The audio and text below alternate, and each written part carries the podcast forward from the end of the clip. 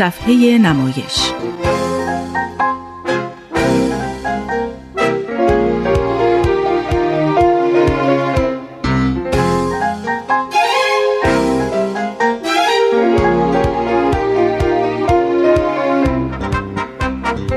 همراهان گرامی به صفحه نمایش خوش آمدید.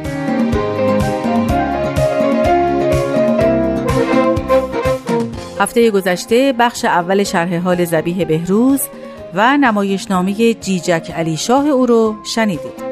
امروز این هر دو رو به پایان می‌بریم.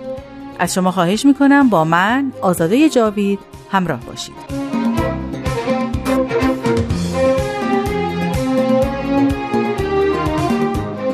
گفتار و کردار بهروز تا اندازه جامعه و به خصوص نسل جوان اون زمان رو از خواب بیدار کرد. و راه بررسی تاریخ رو به اونها نشون داد. بهروز درباره طرز بررسی تاریخ عقیده داره تاریخ رو باید علم و تجربه و منطق تصدیق و تأکید کنه.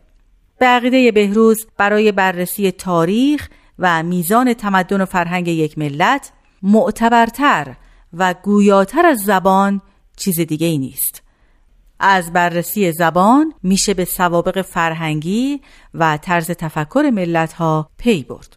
همچنین می نویسه اروپاییان به هوش خود می بالند و خود را بالاتر از ملل دیگر می شمارند.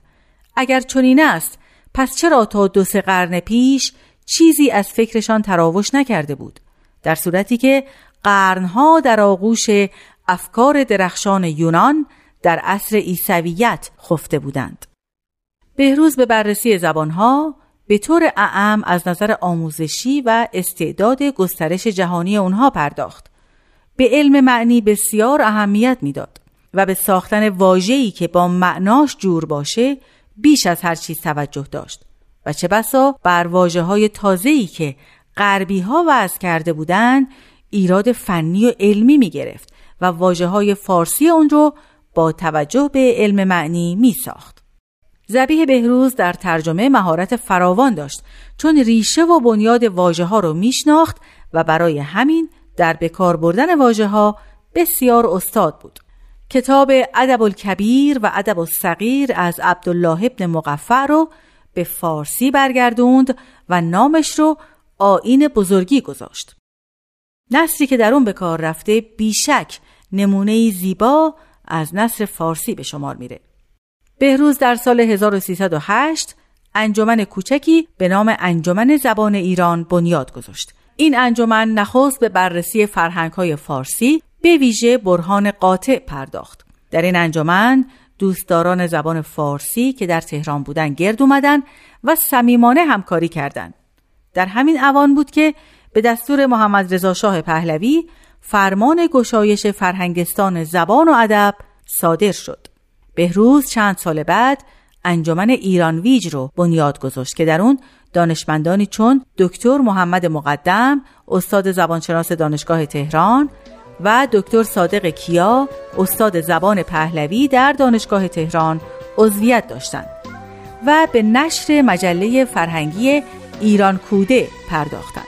متاسفانه تنها 18 جلد از این مجله منتشر شد.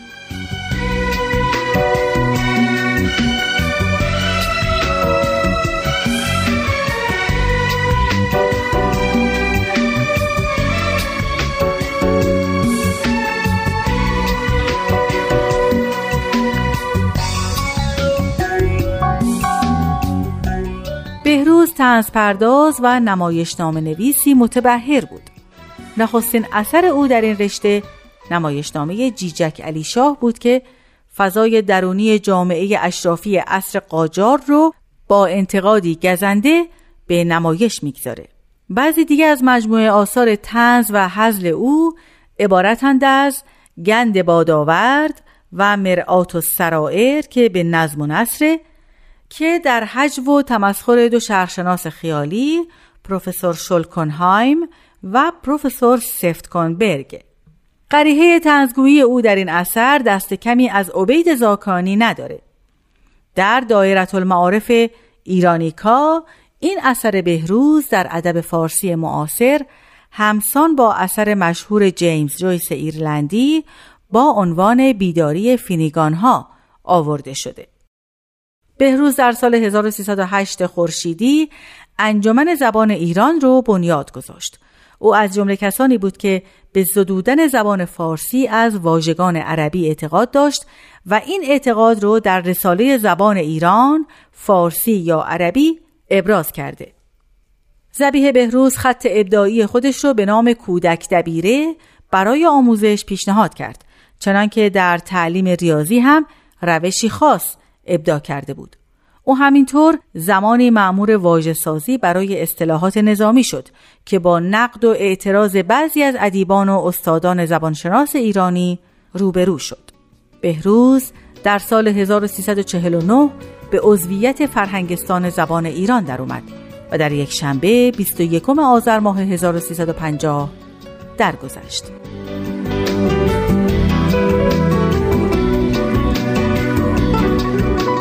دوستان به پایان زندگی نامه مختصر استاد زبیه بهروز رسیدیم. در بخش دوم صفحه نمایش به اجرای بخش پایانی نمایش نامه جیجک علیشا نوشته استاد توجه می کنیم که توسط همکارانم اجرا شده.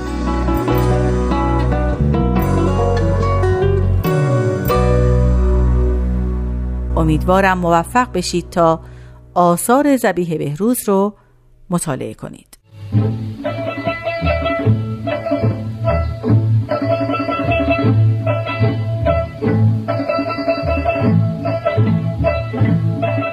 جیجک علیشا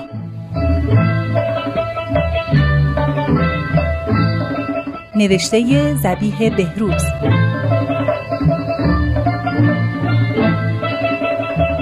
کارگردان آزاده جاوید.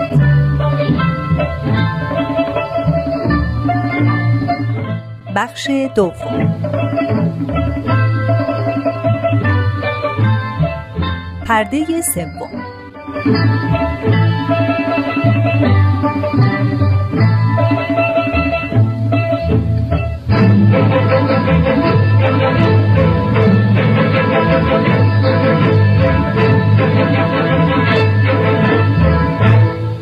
میرزا بزرگ و چند میرزای دیگر نشستند مشغول نوشتن هستند و با هم حرف می‌زنند. وزیر دواب از پس پرده صدایش بلند می شود. من پدرشون در میارم. میرزا بزرگ. بله قربان. من از دربار گر کردم. گفتم نمی‌روم ولی خواهند خودشان آمند و منتم را بکشند. یقین است. البته بی حضرت عجل کارشان از پیش نمی رود هر روز که می‌روم دربار همه شعر می‌خوانند. هی شاه خوشش میآید. من که می‌خواهم یک ارزی بکنن هی می‌گویند حس حس خفه شو. من پدرشان را در میآورم. قربان چه عرض کنم؟ میرزا بزرگ. تو هم باید هر روز یه شعری مثل مفخر و بگویی. برای شاه بخوانم خوشش بیاید. قربان بنده چطور می‌توانم مثل مفخر و شعرا شعر عرض کنم؟ امروز کسی در ایران و توران نمی‌تواند مثل ایشان شعر بگوید. حالا تو هم از مفخر شهرها تعریف می‌کنی؟ تو این همه مال من را خوردی. نمی‌توانی شعر بگویی؟ بنده اهل دفتر هستم. بنده که شاعر نیستم. پدست سوخته. چرا شاعر نیستی؟ قربان. او از بچگی کارش همین بوده. تو در بچگی چی کار می‌کردی؟ او چهل سال در این کار استخوان خورد کرده. پدست سوخته. تو چرا نکردی؟ قربان من طبع شعر ندارم. فراش باشی. فراش باشی. بله قربان. بزن توی سرش. پدر سوخته. این همه مال منو می‌خوری. تب شیر نداره. آخ! آخ قربان چشم. چشم هرچه بخواهی درس خواهم کرد. اگر نگویی پدرت را میسوزانم. قربان عرض می‌کنم. ولی یقین به خوبی مفخر و شعرا نخواهد شد. اگر نشد پدرت را میسوزانم. بزنید توی سرش. چشم قربان چشم. خب خب مضمونش چه باشد؟ خب اولش اینطور باشد. همه نوکر شاه هستند. شاه آب را مثل پنیر می‌برد. پلو شب توی قاب می‌کنند. پایش را در فلک می‌گذارد. چوب می‌زنند. مرغ جک جک می‌کند. همه جا قالی فرش کردند. قربان مفخر و شعرا همچون چیزها در پیش شاه نخواهد گفت. پس من دروغ می‌گویم؟ خیر قربان مقصود این بود که شاید یک جور دیگر گفته حضرت اشرف خاطرتان نیست. مرتی که گفتم همینطور گفت شاه هم خوشش آمد. همین نیم ساعت گفتم به به حالا تو می‌گویی اینطور نبود؟ قربان این گونه حرف ها معنی ندارد. پس مرتی که من دروغ می‌گویم بزنید توی چشم چشم قربان درست میفرمایید. الان عرض می‌کنم. ها اول گفتی نمی‌توانم حالا می‌گویی بله. ها کتک مردم رو آدم می‌کند. خب بگو زود بگو پدرت رو در میآورم. خدایا چه گیری افتادم. این چه نوکری شد. قربان بنده در راه نمک خارگی عرض می‌کنم. این حرفها خنده دار است. شاید شاه اوقاتشان تلخ شد. غضب کنند. مردی که من اوقاتم تلخ است. تو هم حرف مف می‌زنی. من خودم آنجا بودم. مفخور و شعرها همینطور گفت. بزنید توی سرش. آخ آخ قربان. هرچه می‌خواهید عرض می‌کنم چشم. چشم به من چه؟ اختیار با خودتان است. خودتان میدانی؟ خب بگو حالا بگو. چشم قربان چشم. میرزا بزرگ می نشیند مشغول فکر کردن می شود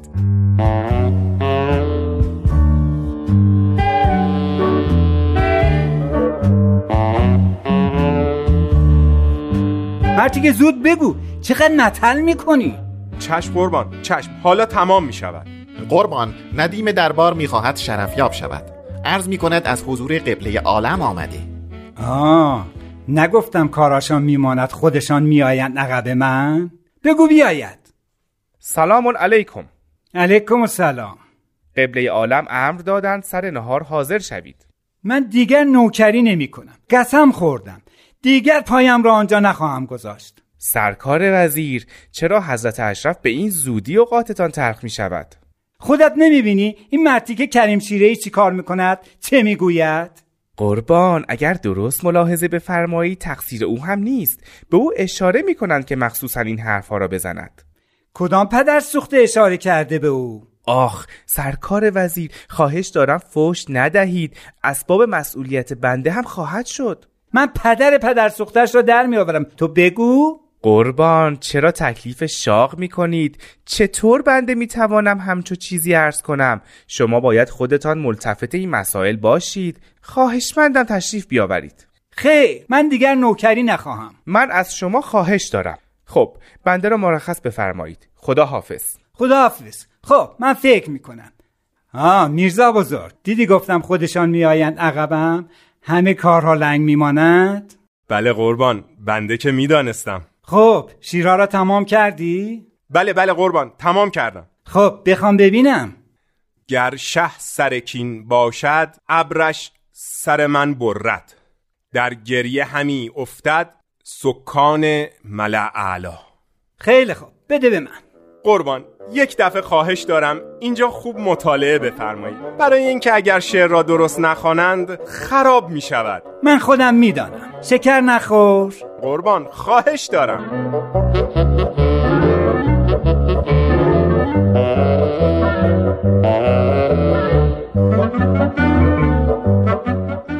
پرده چهارم. اتاق ناهارخوری شاه. پرده بالا می رود شاه روی صندلی نشسته جلوش میز ناهار است و مشغول خوردن است. صدر اعظم این مردکه را که از فرنگستان آمده بگو بیاید. بله قربان. جناب سفیرالملک داخل می شوند کی آمدی؟ قربان سه چهار قوزه مردکه تو اهل کجا هستی؟ قربان ایرانی ایقانی دیگه چیه؟ چرا اینطوری حرف می‌زنی؟ قربان چهار سال بلژیک بودم مردکه منو مسخره کردی؟ میر غضب سر این مردکه را همینجا ببر سفیرالملک فورا قش می کند می افتد. قربان سر نهار است شگون ندارد بیچاره نفهم است غلط کرد بنده شرط میبندم دیگر اینطور در حضور قبله عالم چیزی به عرض نرساند مردی که چرا مثل آدم حرف نمی‌زنی قربان توبه کردم غلط کردم توبه کردم خب حالا بلد شدی حرف بزنی؟ بله قربان بله خب بگو ببینم بلژیک چطوره؟ راهها امن ارزانیه؟ قربان راه ها از توجهات ملوکانه خیلی امن است ولی همه چیزها خیلی گران است خصوصا نان و گوشت چرا نانواها و قصابها را به دار نمی‌زنند؟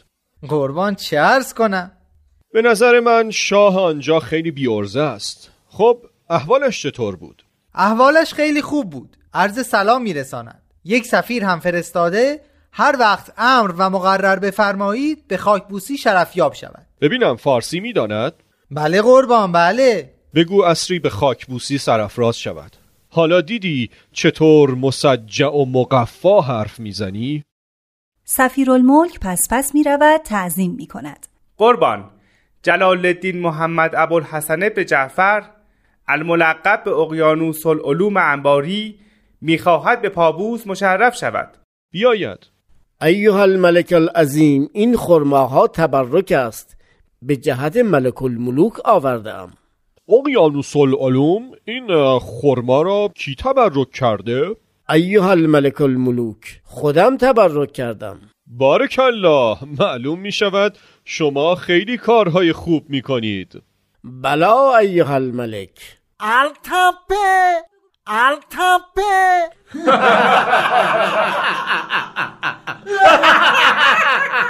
خب بگو ببینم اقیانوس العلوم انباری چه علم ها خانده ای که اقیانوس شدی؟ صرف نحو. قواعد منطق حکمت تبابت فقه اصول علوم ارزیه فنون سماویه جفر رمل استرلاب. هوشا هوش. نجوم فلک علم اعداد علم ابدان علم موسیقی علم معرفت البلدان. هر هوش. چوش؟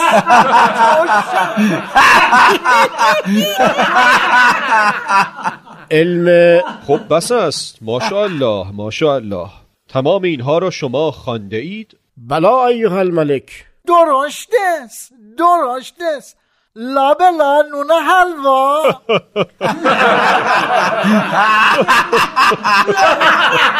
خب جناب اقیانوس العلوم. بلژیک خوردی؟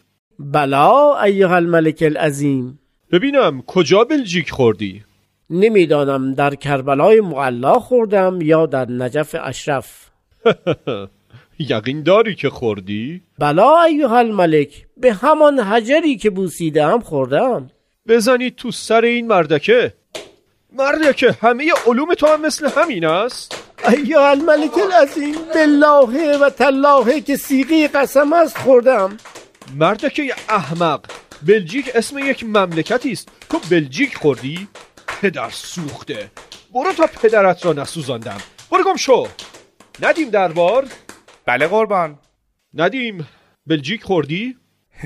قربان بلژیک اسم یک مملکتی است. چیز خوردنی نیست. کجاست؟ کدام طرف است؟ قربان آن طرف تبریز. هیچ کس را از اهل آنجا می‌شناسی؟ دیدی؟ بله قربان شیخ الاسلام بلژیک پارسال اینجا بود. یقین داری؟ خودت دیدی؟ بله قربان. این پدر سوخته را هم بیندازید بزنید. آخ قربان قربان آخ آخ قربان شکر خوردم. مردکه اهل بلژیک همه کافرند تو شیخ الاسلامشان را می‌شناسی؟ قربان تصدقت کردم. می‌دانم همه کافرن. شیخ الاسلام هم رفته بود آنها را مسلمان کند. آخ! آخ! آخ قربان. نزنید. نزنید. قربان به خانزاد ببخشید. من شعر گفتم. من شعر گفتم. در حالتی که میدود به طرف ندیم دربار کاغذ شعر از دستش میافتد. کریم شیرهی آن را بر می دارد. آخ آقای وزیر دستم به دامنت. قربان شعر گفتم. به من ببخشیدش. ولش کنید. مردکه هرچه از تو می‌پرسند بی خود نگو. بله. قربان من مثل مخفر شعرها شعر گفتم. وزیر دواب تو که تا به حال شعر نمی‌گفتی حالا تو هم شاعر شدی؟ بلکه خودت نگفتی. بله قربان شعر گفتم خودم هم گفتم. بخوان ببینم چه محملی به هم بافتی. په این کاغذ کو مردکه کدام کاغذ؟ آقای وزیری دوا کاغذ شما همین است؟ آخ همین است. قربانت برم. حاجی کریم بده به. حاجی کریم. شیرا را بده. جان من بده. قربانت. آقای وزیری دواب بفرمای. اینم کاغذتون بفرمای. خب وزیر دواب بخوان ببینم. چشم قربان. گر شه سرگین باشد سز اترمش برده در گربه ها میافتند سگان ملا علی. تباخ تو ای خر. پسر فلکش زردک.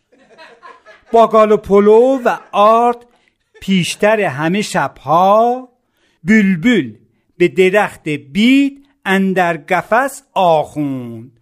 زانکه تو به گل هستی ای شاه چونان.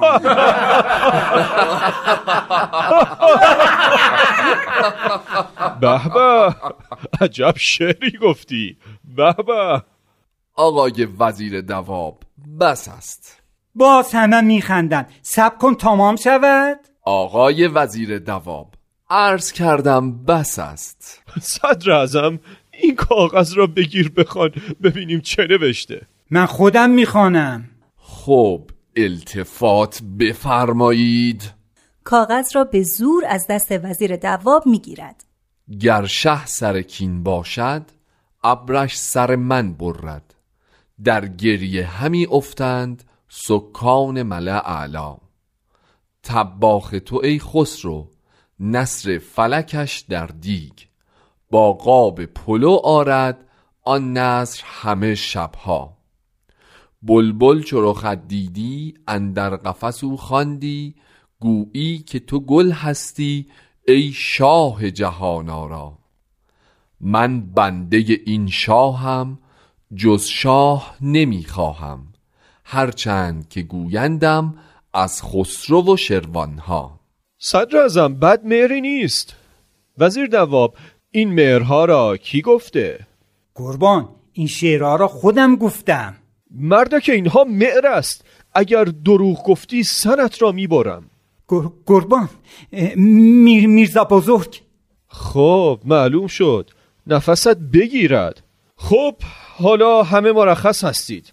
عصر همه با لباس خوب بیایید که سفیر بلژیک می آید وزیر دواب آن میز بزرگ را می دهی می گذارند در اتاق سلام.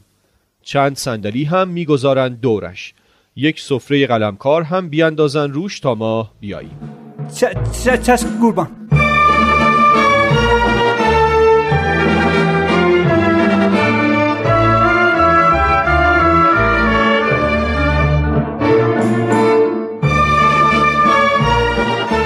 پرده پنجم.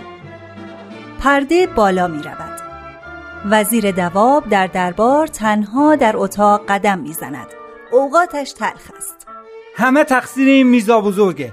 پدست سوخته. پدرش را در میآورم من به او می‌گویم شعر بگو او مر می‌گوید. من پدرت را در میارم فراش باشی فراش باشی. بله قربان. بروید این میرزا بزرگ پدست سوخته را زنجیر کنید بیاورید. چشم قربان.